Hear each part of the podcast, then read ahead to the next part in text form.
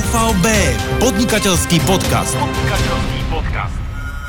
Počúvate podnikateľský podcast OVB, môjim dnešným hostom a vlastne takým spolusediacím v štúdiu je Miroslav Medo, Ahoj Mirko. Ahoj. Takisto môžem o tebe povedať, že ty si taký čerstvý, čerstvúčky, ešte voňavý krajský riaditeľ.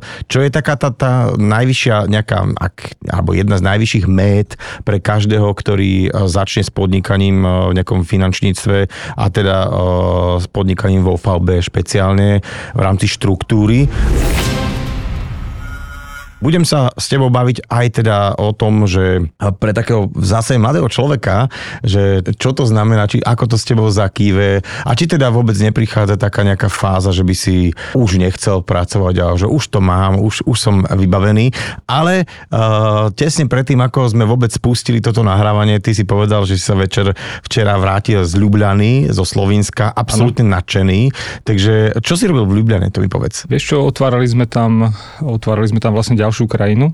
To znamená, že Slovensko v rámci podnikania UVB, je to už 16. krajina a včera bol práve k tomuto taký prvý štartovací meeting, tak z toho som ja bol taký nabudený, naštartovaný, lebo sa na to veľmi teším. Čiže ja... tak, tak ako OVB, kedy si prišiel na Slovensko, tak teraz takto isto prichádza uh, do Slovenska. Nie je to tak v roku 2022 úvodzovkách, nechcem povedať, že neskoro, ale že ten trh tam nie je tak penetrovaný, že prieťa, že čo už mi tu teraz? Vieš čo, mm, ja som osobne po tejto príležitosti e, vstúpiť do Slovenska tu už 10 rokov, alebo koľko chodívam mi na dovolenky uh-huh. do Portorože a keďže som sa pýtal aj v, ešte vtedajšieho vedenia u nás e, v Nemecku, že či to teda otvoria alebo nie, tak už ktorým bolo jasné, že ono tie špecifika samozrejme každá krajina má.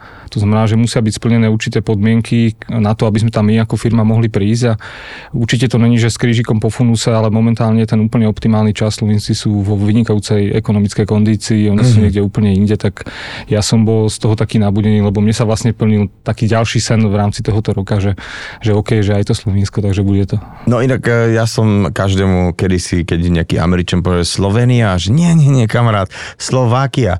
Ale odkedy som bol zo párkrát uh, v Slovensku na dovolenke, už im to nehovorím. Lebo keď vidím, ako to tam fantasticky vyzerá, tak nech si to kľudne mília. Vie, že, je to v pohode, že s touto krajinou si to môžu míliť. No a teda uh, to mi tak nejak hovorí, že ty si ako keby z tohto tiež taký celkom nabudený, ako si povedal, že uh, idete do ďalšieho trhu, že pre teba tá cesta ako si nejak nekončí tým, že si sa stal krajským riaditeľom. Vieš čo, určite nie, ja si to ani neviem predstaviť, že by som teraz už nič. Samozrejme budem úprimný, keď som začínal v tejto branži, tak moja predstava bola, že až raz sa to uskutoční, tak e, určite už sa len hodím do tej povestnej hodacej sieťky a tam mm-hmm. už len mhm. budem vychutnávať, ale človek zistí v čase, že, že náplňou je niečo tvoriť, vytvárať určité hodnoty, tak ja, ja samozrejme vychutnávam si teraz tú situáciu, keď si začal aj tento podcast tým, že čerstvý, tak je to kvartál, takže som taký ešte chrumkavý z pece. Vychutnávam si to, ale samozrejme ide mi tá hlava v tom, že, že by som chcel všetko zúročiť, to, čo som sa za tie roky naučil a či to bude v Slovensku alebo ďalej určite budem pokračovať aj na Slovensku, takže nie, pre mňa tá cesta nekončí, skôr je to ako keby si dokončil, ja neviem, základnú školu a vieš, že to máš za sebou a teraz dobre, tak teraz sa ukáž. Mm-hmm. Hej, ukáž sa, čo si sa naučil a ako si teda tvorivý, tak na tento moment ja sa, ja sa vlastne veľmi teším. Veľmi dobre. A teraz ja túto časť cesty zatiaľ, uh, na chvíľku stopnem a strašne to pretočím na začiatok. Uh, ty pochádzaš zo Skalice. Áno. A povedz mi také vlastne tvoje, možno, že nie detstvo, alebo takú už po puberte, kedy človek tak ako uvažuje o tom, že čím bude. Na akú školu si chodil? Ja mám elektrotechnickú školu. A tak to je ďalší e, človek, to je od Elektra. Len počkaj, to je, to je trochu taká iná, iná pravdivá story.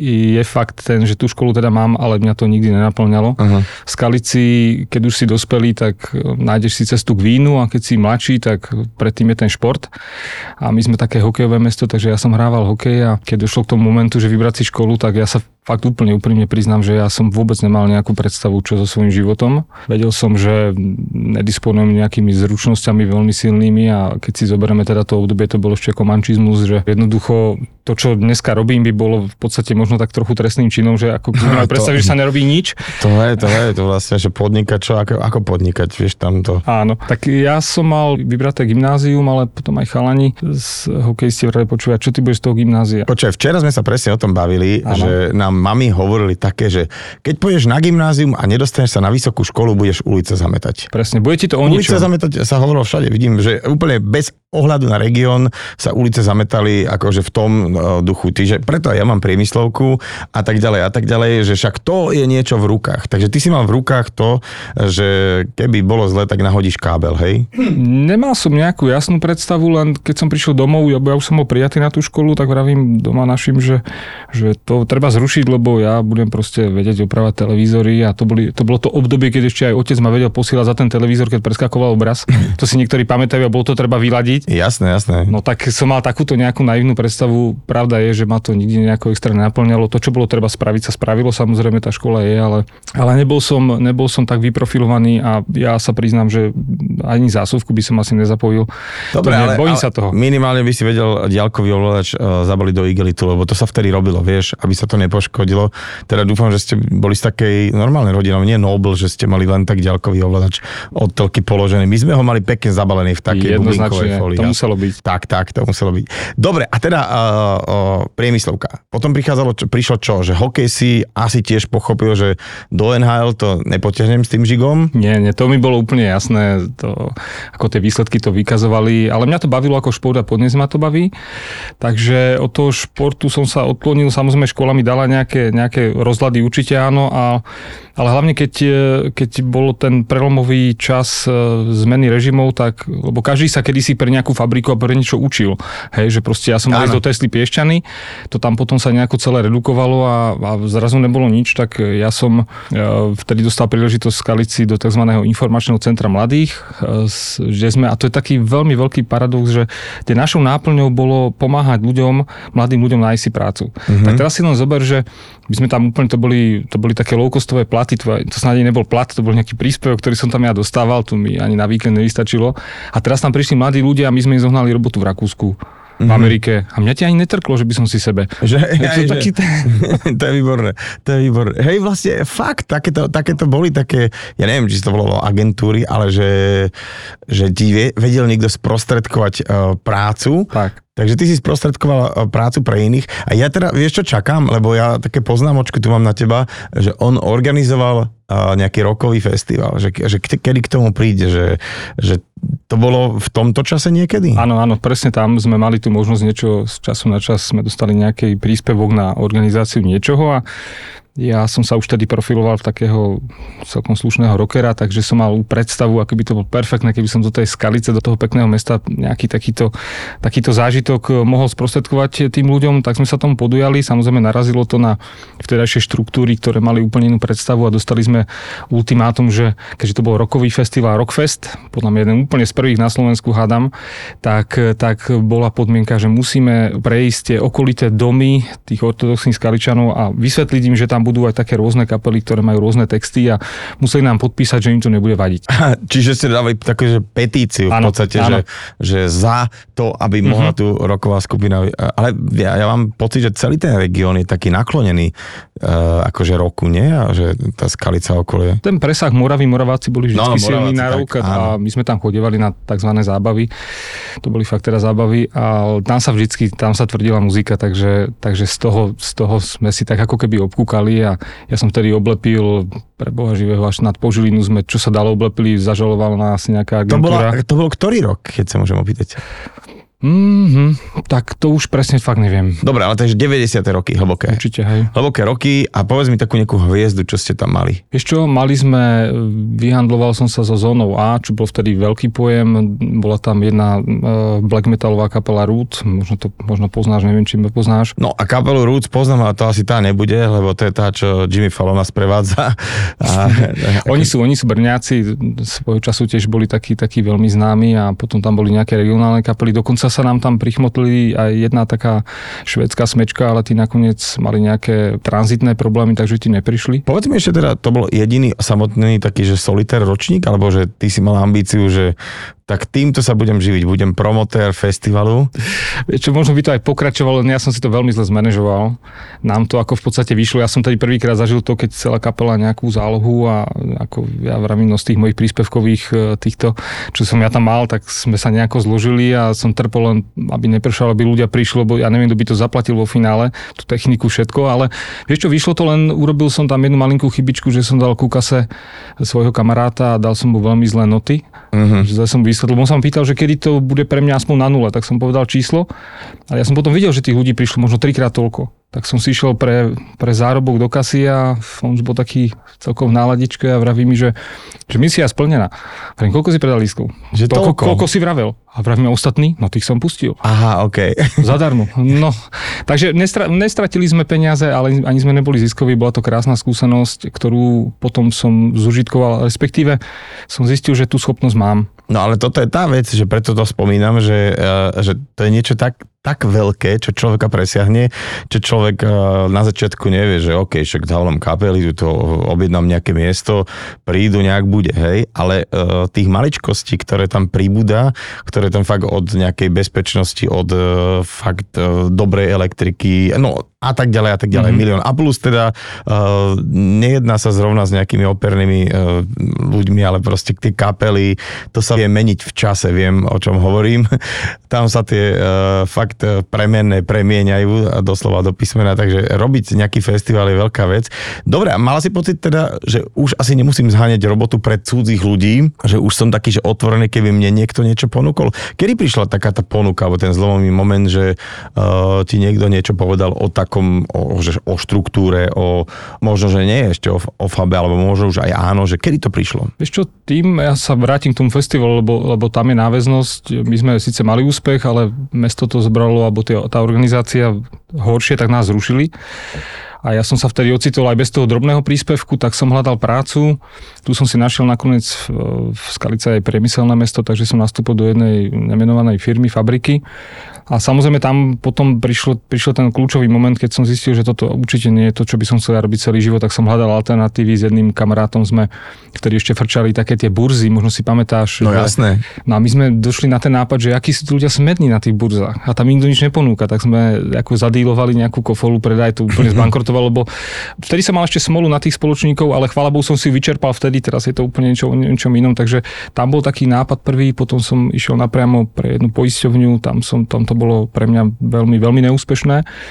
Ale vždy som pozeral na to, ako sa dá tá ľahšia cesta. To je možno aj taká moja filozofia, že nemusím sa hádam celý život toľko nadreť a, a mohol by byť ten výsledok aj krásny. Takže, ale tam, to boli také prvé začiatky v tom, že som kúkal po niečom inom ako len klasicky robiť. Lebo ja si pamätám, že viacero krajských riaditeľov, keď začali spomínať, tak jeden, tuším, že mobily predával alebo a tak ďalej a tak ďalej. Že každý má nejakú takú svoju históriu a vtipnú, že samozrejme to zbankrotovalo, nefungovalo to, že to úplne ten biznis model bol šialený, lebo každý si myslel, tak za lacnejšie predsa kúpim, za drahšie predám vybavené, že tak, tak sa podniká asi, nie? Hej, tá správna dávka naivity tam bola, len ono je iné, keď podnikáš sám, povedzme, hej, je to len o tebe a iné, keď, keď je to určité spoločenstvo, alebo teda do toho biznisu priskočí ešte niekto iný. Takže... No a poďme teda na to OFAB, že kto bol a ako sa to stalo? Kto bol ten prvý, čo, čo ti to vôbec povedal, alebo čo ťa nejaké nariekol do toho? Ja mám v pamäti, verím teda, že to tak bolo, že už som si to neskreslil za tie roky. V jedno nedelné ráno ma zobudila sestra že prišla návšteva, ona mi už avizovala, že to tak je a bol to jeden pán a ja som sa mal nejako zmobilizovať, samozrejme bolo to po takom krásnom víkende, takže nebolo mi to úplne tak nejako pochutí a vravel, že to mám len vydržať, že to mám vypočuť a tak som si to vypočul. Samozrejme toho pána som poznal z minulosti už tak trošku a tam vtedy prišla tá, prišla tá ponuka, takže ja v podstate za, za, to, za ten vstup do UFAB vďačím dvom ľuďom, je to moja sestra a samozrejme ten získateľ, to je ten človek, ktorý k nám prišiel domov a ale mňa ti tak nenormálne zaujal. To, ja som sa dlho, a neviem, či dovtedy vôbec niekedy stretol s človekom, ktorý ten rozhovor viedol tak veľmi príjemne a trefne, že mne, ja, mňa to absolútne ma to chytilo. Mm-hmm. Sice som nevedel, o čom to konkrétne je, ale, ale tá predstava sa mi nejako začala vynárať niekde tam vpredu a keby to bola pravda a keby sa mi to podarilo, ježiš, že by som do tej práce nemusel už tak a mohlo by to byť všetko úplne inak. No tak povedz presne tie veci, že čo, čo ťa tak, že, ako, že chytili, že a toto sa mi páči, do tohto idem. Vieš čo, prvá vec bola, že som počas toho rozhovoru, bol to rozhovor, dostával som nejaké otázky, ktoré, na ktoré som odpovedal, bol som za odpovede chválený, to vtedy to ako skorej sa človek stretáva s iným, že ti niekto rebeluje alebo ti dáva iný opozita. A on tam tedy povedal takú, presne takú vec, že, že on cíti ten región, aký má potenciál a to proste niekoho musí nájsť na to, lebo toto je úžasné, tá skalica je ako skaličan rodený hrdý, tak si vrem pre Boha, on teraz hľadá a práve teraz je u mňa so mnou a to, to je úžasné. Mm-hmm. Hej? Vôbec som nepozeral na to, čo je treba spraviť, ja už som bol hlavou 10 rokov dopredu. A... Jasne, že ja to dobre, ja hej, to spravím. Hej, ja to presne, spravím toto. Presne tak, toto spravím, toto spravím. A keď odišiel, tak samozrejme ostali tam také tie v vodzovkách ťažoby úloh. Mm. A tak som sa tam trošku tak nad tým, že a to nejako musím dať, to nejako to proste musí ísť celé. Takže ja som, ja som uveril tej predstave o tom, ako ten biznis môže za pár rokov vyzerať. Mm-hmm.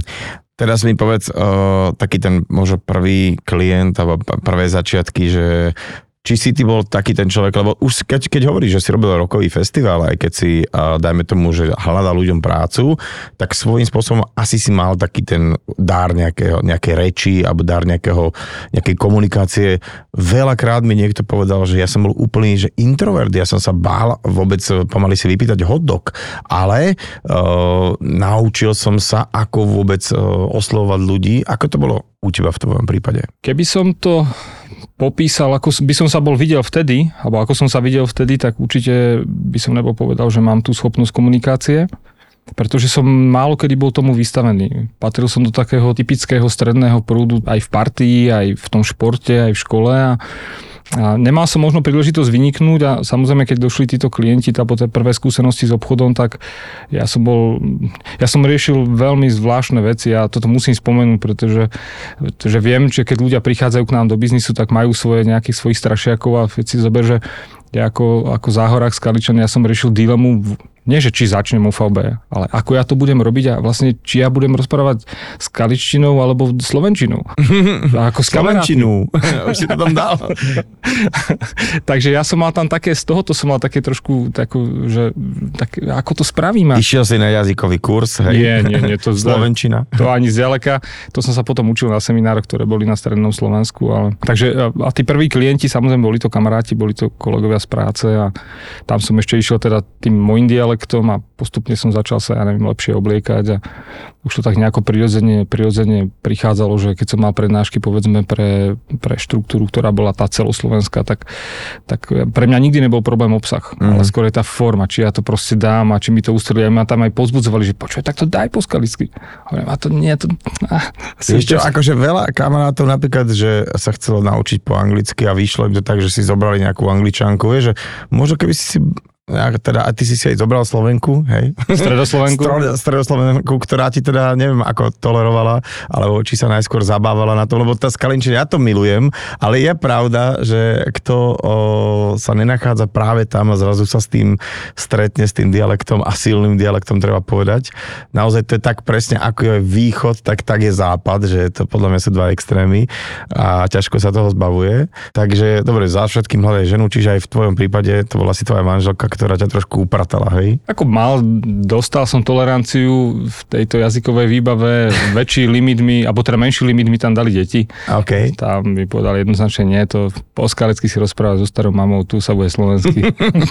Dobre, ty si vlastne už teraz nie Skaličan, si Zvolenčan. Áno. A, a prečo tento región? Práve kvôli tomu, že asi kvôli manželke, alebo? Hmm. Keď si tvrdil, vieš, že tá skalica, to, okolí, má veľký potenciál, že či teda bolo fajn odtiaľ sa zdvihnúť a odísť. Takto potenciál je jedna vec, druhá vec, že za celý svoj život, čo si teda pamätám, tak som chcel ísť teda preč. A, okay. Ako nie preto, že by mi to vadilo, ale chcel som spoznávať, chcel som ísť do zahraničia, mal som, vtedy som to považoval za smolu, dnes to chápem ako veľké šťastie, že sa mi nepodarilo dostať do Ameriky, nedostal som víza, chcel som pracovať v Rakúsku, tam nás nepustili, dokonca som dostal do pasu nežiaduceho na chvíľku, lebo sme jednoducho, sme si naivne mysleli, že keď ti na jednom prechode povedia, že nemôžeš, tak ideš na druhý prechod. Mm. A samozrejme, si tú informáciu dali, tak my sme naivne, trapne došli na aute o pár kilometrov ďalej, že chceme ísť do Rakúska si pre brigádu a keďže sme nemali hotovosť potrebnú, čo vtedy bolo ešte takto treba, tak nám ťapli rovno razítko, že jednoducho hlavci takto nie. Ty si človek so slubnou minulosťou, to teraz by som povedal, že tam, tam bolo ešte všeličo. Ale teda už poďme na tú, mm-hmm. na tú prácu vo VB, že uh, keď teda tá štruktúra je o tom, že presne, že sú tam presne definované možno nejaké poschodie poschodia, cez ktoré treba prejsť a keď sa to stane, že prejdeš tým, tak ideš naozaj o stupeň vyššie, o poschodie vyššie a deje sa to. A bola tá tvoja cesta taká lineárna, že naozaj, že si sa do toho zahryzol a šlo to alebo proste boli tam aj také tie miesta, kedy si si myslel, že ty vole, tak toto možno nie je pre mňa, alebo že, že také niektoré obdobia, ktoré, ktoré neboli až tak príjemne, že to išlo hore. Určite nešlo všetko podľa plánu, ačkoľvek som teraz samozrejme, chcel, aby to podľa plánu išlo. Pre mňa bolo najzásadnejšie urobiť ten, ten biznis model tak, aby som mohol čo najskôr ísť z práce. Učili ma na seminároch, že to, čo chceš, musíš ľuďom rozprávať, tak ja som každému narozprával, že odchádzam, ale nebolo kam, lebo jednoducho som ešte nemal vytvorený ten biznis, ktorý by ma uživil, takže tam som sa potýkal s takými prvými manažerskými potrebnými zručnosťami, ako je proste dobre veci naplánovať, dostať si svojmu plánu v podobe aktivít a samozrejme, že, že uh, nabral som tú vnútornú, to vnútorné presvedčenie, že na tento biznis mám, lebo som to videl, nebolo problém s klientami debatovať, aj tí spolupracovníci išli do štruktúry, ale nie všetko vychádza vychádzalo, ako, ako by som si predstavoval na tom samotnom úvode. Ale to si myslím, že v podnikaní je úplne prirodzená vec, mm-hmm. že sú aj okolnosti vonkajších nejakých vplyvov a, a tam je to len celé prečkať a hlavne urobiť to v takom nejakom rozsahu, že človek aspoň teda v ten daný moment na sebe robí natoľko, aby mohol byť povedzme o rok, o dva rýchlejší. No lebo určite nás teraz počúvajú ľudia, ktorí uh, môže sa im dariť, môžu byť na takej tej vlne, ale môžu presne si dávať také otázky, že mám ja na toto ďalej, mám to robiť ďalej. A ako to bolo v tvojom prípade? Prípade, eh, že vždy v rámci štruktúry máš niekoho, kto ťa koučuje, kto ťa učí, mentoruje, kto, ťa, kto ti odozdáva skúsenosti. Teraz to robíš ty, ale že eh, kto bol pre teba taký dôležitý eh, možno v nejakom mieste, že si to chcel už aj vzdať? Bol to práve získateľ, to pán Janošik v mojom prípade a bol mi takým hnacím motorom, pretože mi sa páčilo, akým spôsobom to robil a čomu vlastne smeroval jeho životný štýl a samozrejme bol by veľmi nefér, keby som teraz povedal, že som nemal ani jedenkrát moment, keď som toho chcel nechať, boli také momenty, ale ja som si tam predstavil, že no dobre, ja toho nechám a keď mi vtedy vravel, že ten región taký bohovský dobrý, tak on tam niekoho nájde a mňa by potom asi vystrelo. Mm-hmm. Vieš, ja by som si išiel z tej svojej nočnej smeny a možno by tam niekde parkoval na kavičke ráno a čo ja. Hej, takže bol tam taký zvláštny motív toho, že, mm, že sa oplatí cez tie prekážky prejsť a ako sa vraví, že po každej búrke vyjde slnko, ja som v toto proste veril, a, ale boli momenty, určite boli momenty, keď som si myslel, že, že to proste nedám a bolo to treba sa z toho pozviechať a postaviť sa na nohy. No a teraz, keď už si tam, kde si, a teda, ak si hovoril pečený chrumkavý, uh, už to je pozícia, z ktorej môžeš kľudne akože odozdať nejaké veci. Neviem, či sa to dá tak ľahko, ako sa to teraz opýtam, ale daj nejakých možno, že také petoro, ktoré je pre teba vnútorne, že ktoré ti fungovalo a myslíš si, že univerzálne funguje, že, že keby si mal niekomu poradiť, kto je teraz možno na začiatku, že kto je teraz ešte niekde, ako ty, keď si bol uh, v Skalici, mal si chuť, plány, mal si elán ale ešte si bol naozaj tak, že si mohol aj narobiť kopec chýb. A teraz dajme tomu, môžeš niečo, niekomu niečo povedať, aby tie chyby nerobil. Že čo by to bolo? Na začiatok určite, eh, aby sa tí ľudia nebáli pokračovať v takej, ja to nazývam, že v tej fáze svojej naivity, lebo keď by sme si to rozrobili na drobné, tak, tak eh, vieš, naivita je presne to, keď za tebou niekto príde, ako za mnou prišiel môj získateľ a bude ti rozprávať, že ty na to máš ty sa samozrejme celý život poznáš, niekde drieme v nás také, taký ten, ten, ten pozitívny smile, ktorý vraví, že áno, je to tak, ale celé okolie ti vraví inak. Hej. Ja si pamätám, keď som prišiel s týmito nápadmi alebo zo školení domov a ma všetci krotili, že snáď si nemyslí, že práve ty, toľko ľudí to už skúšala, práve tebe sa to podarí. Takže tá naivita je veľmi dôležitá, dôležitý štartovací mostík, pretože pokiaľ, pokiaľ niekomu rozprávaš o veciach, ktoré ešte nevidel a ty si ich sám ešte nezažil, tak samozrejme my to musíme definovať ako naivitu a pokiaľ ti tá, to okolie dá feedback, že to je také trošku ako mimo os, tak ja si myslím, že to je správne. Pretože keby to bolo inak, tak jednoducho asi ani není možné pokračovať ďalej v tejto branži. Takže je to naivita a tam musí ísť ruka v ruke výdrž, pretože prídu momenty, život je v sinusoidách, ako som vravel, tak aj teraz máme upršanejšie obdobie, potom vyjde zase slnko, takže toho netreba sa báť a človek by nemal pustiť svoje ciele, sny, predstavy, ktoré má, pretože ja som primárne, mne ani tak nešlo o tento biznis, mne išlo primárne o môj život. Ja mám takú filozofiu, že v živote ide o život a, a ja neviem, koľko ich ešte prežijeme reinkarnovanie, ja neviem v čom, ale teraz som tu a teraz a chcem ten život čo najlepší a pokiaľ, pokiaľ je pravdou, čo už teda my vieme, že to je, ale na tom začiatku človek má trošku pochybnosti a vraví si, vraví si že to, čo mi tu rozprávuje, je fakt pravda. Není to náhodou nejaká taká trošku taká malá kamufláž. Ale tomu treba len uveriť. To znamená, že tá viera v získateľa, v ľudí, ktorí to už dokázali, a my dneska je nás už teda, není jeden človek, ktorý by bol krajský riaditeľ, je nás 13. A to sú živé príbehy skutočne ľudí, čo to dokázali. Za mojej éry sme, keď som ja začínal, tak sme takýto živý dôkaz nemali zo Slovenska. Mm-hmm. Tak sme boli, my sme boli tak správne naivní, tak, tak, tak potreštený potom ten úspech dosiahnuť. Takže tie rady sú v tomto. Aby, uh-huh. aby, sa, aby sa obrnili a je dobré, je dobré, pokiaľ ti niekto z toho okolia vraví, že, že to je trošku mimo misu, že to sa asi nedá. Toto je najsprávnejšie. Čiže ty keď aj vidíš uh, v tvojom nejakom okolí v rámci nových spolupracovníkov niekoho, koho by si povedal, vieš, že takto nie, tak vlastne, uh, že si hovoríš, toto je možno dobre toto, toto, z tohto náhodou môže niečo vzísť, ano. lebo to chce robiť inak, hej? Áno. Kreativita je tiež taká jedna z vecí, ktorá, síce my sme štrukturovaný biznis, my podnikáme na základe určitého modelu, ale tam nikto nikomu neprikazuje za úplne všetko, takže mm. môžeš si to urobiť na svoj obraz, nikto nikomu nevraví, že má mať klienta večer alebo ráno, základ je ho len mať. Takže ja, ja som pozorný, ja mám totiž to ľudí veľmi rád, ja som taký obdivovateľ. Vždy, keď pozerám na niekoho, komu to, čo robí, ide dobre, tak ja som z toho unesený. Uh-huh. Hej, a takto sa ja vo všeobecnosti pozerám na ľudí nie cez to, aké majú prekážky alebo čo by mohlo byť ich mínusom, ale práve naopak, že, že v nich určite drieme. My sme, my sme ako bytosti prišli na tento svet obdarení v podstate úplne všetkým, čo potrebujeme na to, aby sme prežili, ale v súbore tých všetkých e, schopností a vlastností vždy vyjde na povrch len to, čo v daný moment potrebuješ. Takže keď som robil vo fabrike, určite nebolo treba byť komunikatívny, tak som si o sebe myslel, že komunikáciu nemám dobre zvládnutú. Ale ako náhle som dostal príležitosť tejto firme sa s ľuďmi rozprávať, tak, tak som žasol nad tým, ako mi idú slova, ako mm-hmm. jednoducho, to, ako, ako keď cez nejakú rúru ti niekde z vrchu niečo tečie a ty len rozprávaš a je to krásne nádherné. Takže ja sa vždy pozriem na človeka predstavím si už ten stav, keď je, je tzv. náš a to pôjde. Mm. To, teraz tak pekne povedal, že s tou funkciou aj rastie ten človek, že ke, keď, to, keď, keď to správne zoberie. Lebo máme kopec príkladov, kedy s funkciou ten človek trošku mu preplo a si uveril, ale že e, čiže to si pekne povedal, že v danej chvíli používaš to, čo potrebuješ a to teda iba pripraviť tie nové chvíle, aby ten človek sa naučil alebo dostal možnosť využívať ten svoj potenciál. A toto je taká vec, o ktorá, ktorá sa o tebe tak hovorí, prepač, aby si vedel, čo sa o tebe hovorí vo Fabe, že ty vieš tých ľudí tak dostať fakt tie, tieto tak, tie, také kladné vlastnosti, alebo možno, že to, že ten potenciál z nich fakt vyťahnuť a obkolesiť sa takýmito ľuďmi, aby s tebou robili. A už si to tak naznačil, ale tak daj viac, prosím ťa, že, že čo si myslíš, že čo je k tomu kľúč, aby to fungovalo? Aby si ty vedel uh, tých ľudí motivovať alebo nejakým spôsobom zapnúť, že, že púšťajú zo seba to najlepšie. Keď začíname nové veci, máme pocit, že potrebujeme byť vo všetkých aspektoch dokonalí a stáva sa to takou ohromnou brzdou a mnohokrát je to aj prvopočiatok toho, že tí ľudia vlastne skončia, pretože keby sme si úprimne mali, mali urobiť takú svod analýzu samého seba, tak zistíme, že my sme obrovským spôsobom nedokonali.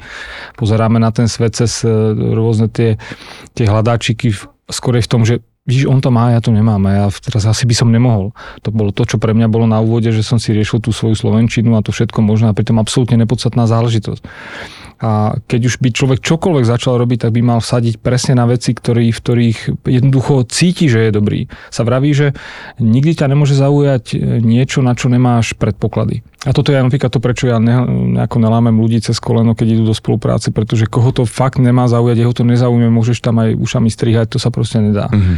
Ale ako náhle tam sú tie iskričky v očiach, že, že, že tí ľudia ako keby reagujú na tie slova, alebo respektíve čo za tými slovami cítia, tak, tak to je presne ten moment a na tom je treba stavať, pretože, pretože človek predsa vie, vie, keď ho niečo osloví, aký svoj nástroj, výbavy, vlastnosti alebo schopnosti by použil a čím menej sa začne zaoberať tým, kde, kde sú jeho nejaké nedostatky, tak, tak tým ďalej môže zájsť. Samozrejme, že v čase, a u mňa sa to stalo, už potom dojdeš do momentu, keď si to chceš vycibriť, keď jednoducho ťa to zaujíma, keď sa chceš zlepšiť, tak ako v športe alebo v hudbe, že človek vidí, kde má nejakú tú achilovku, tak si to porieši. Ale na tom úvode tá absolútna spontánnosť je, je, je tá jediná záležitosť, na ktorej záleží. A není možné, ja som o tomto absolútne presvedčený, nikto nemôže začať v tejto branži, ktorý by nemal predpoklad. To je vylúčené. To, to, to, to úplne hraničí s istotou. Takže to je taká ľahká odpoveď na to, keď si niekto by mohol dávať a klásť otázky, že no dobre, postaviť firmu a teraz koho ja mám do tej firmy volať. Áno, nikto to nemá napísané na čele, ale keď už budem dávať nikomu otázky, tak ako ja mám teraz od teba v tomto štúdiu, tak predsa človek vidí, ako tá druhá strana reaguje. A vravím ešte raz, pre mňa základným parametrom sú iskričky v očiach. To je, to je vidno, to človek cíti, to je zrazu je to tej chémii, o ktorej sme sa bavili pred nejakým časom. Že... To je presne to, čo ty si mal zrazu, keď uh, si bol rozbitý a v nedelu prišiel ráno človek a vlastne idem si ho len vypočuť a zrazu ťa to akože preplo. Úplne, mm-hmm. úplne to, ako keby si si dal 6 Red po sebe a tu si zrazu to lietaš, to je, to je neuf, neuveriteľná eufória a ja si myslím, že to každý, keby bude, bude k sebe aspoň trošku úprimný, tak musel za svoj život niekedy zažiť, že, že sa prenesieš v čase, nevieš to definovať, ktorý je dátum, ale ty jednoducho máš navnímaný pocit, ako to bude vyzerať, keď, keď tamto finále bude. Nevieš ho popísať úplne presne, ale pocitovo mm-hmm. to človek proste prežije. To sú, to sú nádherné okamihy a Možno aj preto sú ľudia, čo sa zaoberajú štrukturovaným biznisom, vzhľadom k tomu, že veľakrát, alebo väčšinu svojej práce motivujeme ľudí, tak e, na tých ľuďoch si myslím, že je vidno, vidno tá, tá radosť z toho, z toho žitia.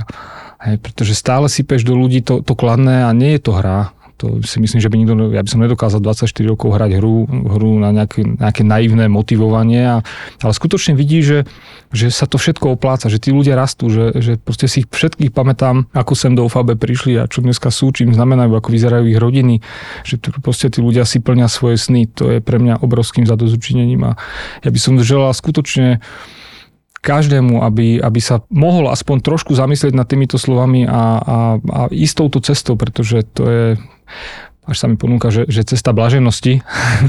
Ale ja to mám fakt takto navnímané, je to krásne. To, to sú asi najkrajšie momenty, ktoré v tomto biznise teda osobne ja môžem zažiť. No a teraz si inými slovami povedal to, čo tiež tu už viackrát padlo, že tie peniaze, alebo taký ten úspech, to je taký side effect, že to je niečo, čo sa stane a začne sa to diať, ak teda to robíme správne, ak to robíme pre nejaký iný zmysel a že vlastne keďže robíte s peniazmi, tak peniaze potom prídu. Že keby, ja neviem, to bolo o zemiakoch, tak zrazu je tá úroda vyššia. No, tak túto je úroda vyššia v peniazoch, alebo sa robí s peniazmi, ale že, ale že to nemá byť ten primárny cieľ. Určite. Samozrejme, každý na začiatku, a u mňa to tak bolo, bolo tým spúšťačom aj to, že človek by sa mohol mať lepšie cez tie peniaze, lebo vraví sa, že človek bude mať v živote to, s čím bude pracovať. A my sme finančný sektor, to znamená, dostávame sa k peniazom, aj keď samozrejme neberme to od klientov, ale jednoducho ten, ten finančný tok je tam daný a toto u mňa zvíťazilo. Ale druhá vec, a tá ďaleko podstatnejšia je to, že ja si neviem predstaviť len niečo robiť kvôli peniazom. E, ten život, ako som vravel pred nejakými pár minútami, v živote ide o život a ja by som ho chcel prežiť proste naplno v, v takej kondícii a pri takej činnosti, ktorá ma baví. A toto isté si myslím, že majú aj tí ľudia, pretože keď budeme zase k tomuto úplne úprimní, není možné, aby sme znáborovali človeka, ktorý je úplne diametrálne odlišný, ako sme my sami. Takým krásnym príkladom je, že keď človek je v dobrom tempe a proste podnikateľský fakt rastie a, a dáva, dáva tie čísla, tak môžeš osloviť len ľudí, pre ktorých je, je veľmi sympatické a chcú byť podobní ako si ty a chcú, chcú takisto valiť.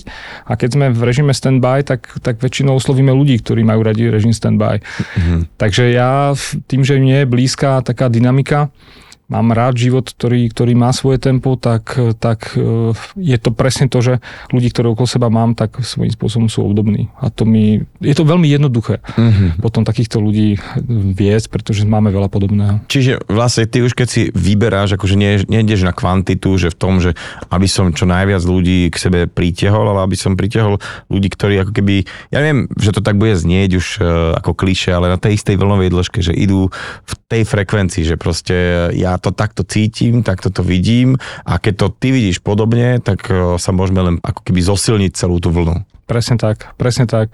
Tak ako som to mal včera napríklad v Ljubljane, keď sme začínali, tak ja tak vraví u nás v štruktúre, že po desiatich minútach máš vymalované a už by si aj mohli ísť domov, lebo si úplne naspídovaný, nabustovaný a mm-hmm. takže takto to majú aj moji kolegovia, takže potom už začať a tvoriť niečo, niečo v raste je pomerne jednoduchšie, ako keby si mal tých ľudí presvedčať tomu, že takto by to malo byť. Mm-hmm. Teraz keď si hovoril o tom, že život sa má žiť a celé to je vlastne ako keby tá pointa toho, že aby ti bolo dobre, nie len aby si teda veľa zarobil, aby si to celé vedel užiť. Tak čo je také pre teba to, uh, pričom tak si nejak hovorí, že joj, dobre mi je, že toto môžem vôbec robiť. Ja som použitkár, mám rád kávu, mám rád chvíle s kávou spojené, povedzme, hej, a už tomu je to potom blízko, aby si možno človek dal aj tú cigaru, ktoré mám rovnako rád. Takže pre mňa tie momenty, tie, tie odmenové sú asi takéto, hej, že proste viem sa posadiť, či už som sám, alebo, alebo s manželkou, alebo s partiou, ktorú máme okolo seba biznisovú a tam proste vieme strádať tie svoje plány o tom, ako tá budúcnosť bude vyzerať. Toto zbožňujem. To, mm-hmm. Ja som človek asi pravdepodobne, ktorý stále žije v budúcnosti. Napadla mi tá cigarka, keď si to hovoril, že to je taký obraz tých hokejistov, ktorí tak makajú tvrdo proste tréningy, zápasy, že uh, strašne, strašne sa tam maká. Akože to si neviem predstaviť, hlavne asi takých tých play-off, mm-hmm. že za až aké uh, hranice sa ide. A nie je to len o tej fyzickej kondícii naozaj, že pokiaľ tam nie je taký ten duch toho, že naozaj človek si verí, že zvíťazí, tak sa to nepodarí. A potom zrazu presne si dajú tie čapice a všetci, jak jeden, si zapália cigary. A to mm, asi tí hokejisti nie sú ľudia, ktorí by uh, holdovali nejakému nezdravému životnému štýlu, ale proste tá cigárka tam je proste ako keby taký nejaký moment, taký symbol toho, že vybavené, že toto by sme mali, hej, a je to aj u teba tak, hej, že to sú také tie malé víťazstvá. Určite, určite. E, jedna vec je, že, že skutočne mi tie cigary chutia, možno nech to znie teraz akokoľvek divne a zvláštne. Ja pritom nie som fajčiar, som si v živote nekúpil krabičku cigariet, neviem šlukovať, pre mňa toto sú úplne neznáme veci. Ale mám to s tou cigarou, ako veľakrát sa mi stalo, že som potreboval nejaké veci nájsť odpovede na mnohé podnikateľské otázky a Považujem sa aj za človeka, ktorý je taký neposedný a ukludniť sa, učesať sa ako sám voči sebe mi robilo povedzme, že taký trošku problémy a keď si ja takto sadnem a mám taký krásny priestor, kde, kde zvyknem chodiť a zapálim si cigaru a som tam sám a dám si kávu a prípadne, ja neviem, ešte, ešte nejaký dobrý rumík k tomu taký jeden, tak, tak mne proste tá hlava potom ide, ja, ja veľmi veľa vecí vytvorím a ja som to, mám to bez trápenia, vieš. No tak si to začal rozprávať, že teraz prezradím, že je, je ešte do obeda, že by som si celkom kľudne ako nalial tu s tebou. Poďme naspäť na úvod toho celého k tej značke. E, krajský riaditeľ práve si ju ako keby prešiel, asi si tak trošku dal dole nohu, splínul si toho obzrel, že pekne, že už som tam. A e, mnoho ľudí to hovorí a to je normálne dokonca taký, že Michael Phelps, ktorý príde s tými siedmimi zlatými olimpiádami s medailami a zrazu uh, dva roky pomaly, kým nepríde sa nejaká tá hlavná príprava na ďalšiu olimpiádu, je pomaly na antidepresívach. Je proste taký ten zvláštny smutok výťazov, že som za tou páskou, že a čo, teraz, čo, mám to, vieš, že, že ako to je v tvojom prípade, že ty si už naznačoval, že vôbec v podstate jedeme dál, ako by nič, teraz je to čas zúručovať, ale že či tam príde k takému tomu, že no a teraz už to mám, čo ďalej? Vieš čo, určite áno, pretože ja si uvedomujem, že tá cesta netrvala rok, dva, za tým je ohromné množstvo, množstvo hodín, to sú mesiace, to sú roky a samozrejme, keď už sa to celý ten moment blížil, tak, tak som si to uvedomoval, že no dobre, tak to je to vlastne posledná taká, taká, taká pozícia, do ktorej ťa môžu povýšiť a veľmi sa na to tešíš a potom to je a ako keby si v tej cieľovej rovinke pretneš tú pásku, vydýchneš si a zamyslíš sa, samozrejme sa zamyslíš, že, že čo ďalej, lebo, lebo myslím si, že my ľudia vo FAB sme konštruovaní na to, že máme radi tie víťazstvá, tak trochu ako keby v pozitívnom slova zmysle superíme a teraz akože čo, čo ďalej, ako už sa na to pódium nedostaneš svojím spôsobom cez nejaké svoje povýšenie, ale vzhľadom teda k tomu, že ja prechovám, ako som tu vravel, ten obdiv k ľuďom, tak e, ja verím v tú ideu šťastia aj mojich kolegov, na ktorých sa budem veľmi tešiť. A pre seba som si našiel, a tak som si to tak nejako obhajil, že teraz je aj taký letný, letný čas, tak mám také 2-3 mesiace, keď veľa nad tým rozmýšľam, že čo ako ďalej. To Slovensko mi teraz krásne zahralo do karát a pripravujem si takú stratégiu, lebo by som chcel ďalej. Bola by veľká hlúposť, keď človek na ten piedestal vyjde, aby, aby tie svoje skúsenosti nedával smerom ďalej, pretože to by potom bolo veľmi premrhané obdobie celé, ktoré som v tomto OFABE bol, keby som si to nechal len pre seba. Takže dávam sa do tej pozície ešte väčšieho cieľa metoda. Ešte mm. viacej by som ľuďom chcel porozprávať, že sa to fakt oplatí a ja som obrovský fan a to nielen ľudí, ktorí prídu do OFAB, ale ja obdivujem úplne každého, ktorý začne podnikať a pokiaľ má nejaký zdroj príjmu zo štrukturovaného obchodu, tak viem to oceniť. Mm-hmm. Proste tú, tú fázu, keď sa, keď sa tí ľudia tvoria tvorili z, z tých naivných, správne naivných, až po tých, ktorí už aj budú musieť niekedy kalkulovať.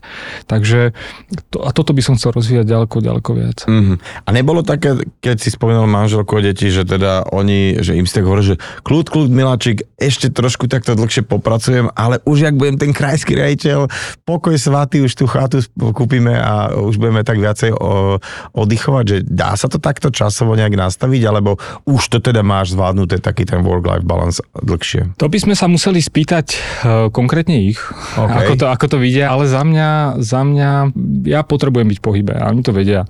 Mm-hmm. Ja môžem prísť, ja som teda, keď sme aj začali s tým, s tým krajským rediteľstvom, tak aj s tým, že aký pocit, tak vieš, mňa čakali bez mala 3 mesiace oslav. To nie, že by som si všetky plánoval, ale bol mi veľmi veľa pracovných cest a tak ďalej. Odnieslo si to e, navýšenie mojej hmotnosti bez malo 5 kg, čo teda ja som akože celkom ako šlank, ale toto, to, toto sa proste prejavilo a samozrejme, že v ten daný moment, keď to celé ako keby odoznie, tak máš chuť byť doma a nejako sa zase trochu inak zregenerovať, ale mne potom zastá hlava už funguje v tom, že by som aj niekde vyrazil, že by som proste niečo, niečo aj išiel spraviť a, a verím to, že ma poznajú natoľko dobre, že, že vedia, že toto je môj život a ja by som si to asi inak nedokázal predstaviť. Veľa ľudí sa, keď si to už môže dovoliť, tak ten koníček, ktorý ho tak ako keby že teší, súvisí s takouto nejakou vášňou z mladosti, Ty si mal ten hokej, a doprial si si, alebo mohol si si teda dopriať možno také nejaké hokejové chvíle, samozrejme nie s výstrojom a niekde v útoku, ale že, že zrazu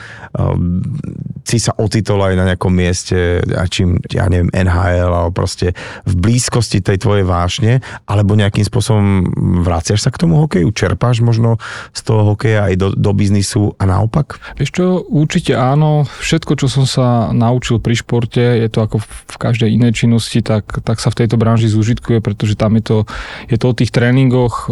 Každý, kto chodí pravidelne na tréningy, tak predsa vie, že nevždy sa mu úplne chce, ale je podstatné tam proste prísť a vydať zo seba maximum. Takže to, čo bolo potrebné na to, aby som vôbec sa naučil koučovať a nejaké zručnosti z hokeju, tak samozrejme dávam aj do biznisu. A teraz e, ja, ja som, aj keď som teraz skončil aktívne, tak máme také tie partičky tých chlapov, ktorí chodia si zahrať. A Chodíš hravať stále? Áno, áno, áno, vieš čo, ale je to taký zážitok, lebo mal som operované koleno pred dvomi rokmi, tak som asi rok nehrával. A vybral som si takú, nech mi chalani až to budú vôbec niektorí počúvať z týchto, čo hrávam, tak som si takú slabšiu partičku vybral, aby som tam teraz stíhal. Ale ja som bol šokovaný, ja som došiel tak nahnevaný domov, jednoducho nie. To je taký zvláštny aha moment, keď zistí, že, ty, že hlava by ti aj vedela, ako to spraviť, ale keď tie nohy sú tak pomalé. takže, takže áno, ale, ale vychutnávam si aj takýto reálny hokej, syn hrával hokej. Teraz sme boli na majstrovstvách sveta vo Fínsku a obidva máme radi tým v Pittsburghu, takže by sme chceli ísť e, túto sezónu nadchádzajúcu na nejaký ten trip pozrieť, pozrieť tučniakov. Dobre, tak budem držať palce, aby toto vyšlo, lebo teraz akože naozaj uh, mal by sa človek trošku odmeňovať uh, za tou páskou, aby si teda zase nabral ty nejakú, nejakú chuť. Hovorí, že motivácia tam stále je, ale týmto to aj uzavriem a naozaj, že, že mám tu pred sebou človeka, ktorý kedysi dávno s tým začal, ani nevedel ako, oslovilo ho to, bol dostatočne naivný, drzý, ako si povedal, ale aj cieľavedomý a zrazu je tam, kde je. A mnoho ľudí aj na polceste stráca motiváciu. A chcel by som, aby si na záver nejak zhrnul takú možno vec, že ako sa seba vnútorne motivovať možno každé ráno, možno každú nedelu večer, alebo vôbec, e, aby to teda neustalo, aby, aby taký ten motor bežal stále v nejakých obrátkach, aby si išiel za tým, čo si si kedy si predsavzal a vysnil. Už som to tu spomenul a spomeniem to ešte raz. E, pokiaľ není motiváciou život, tak ja už potom neviem, čo má byť motiváciou, lebo ako sa vraví, že môže niekoho namotivovať na, na tisíce eur, ale, ale pokiaľ za tým nevidí nič iné, tak jednoducho to, to nestačí. Keď si len zoberieme, že, že veď, aj keď by bol dneska niekto nespokojný v práci, tak nikto mu nebráni v tom, aby si hľadal prácu novú.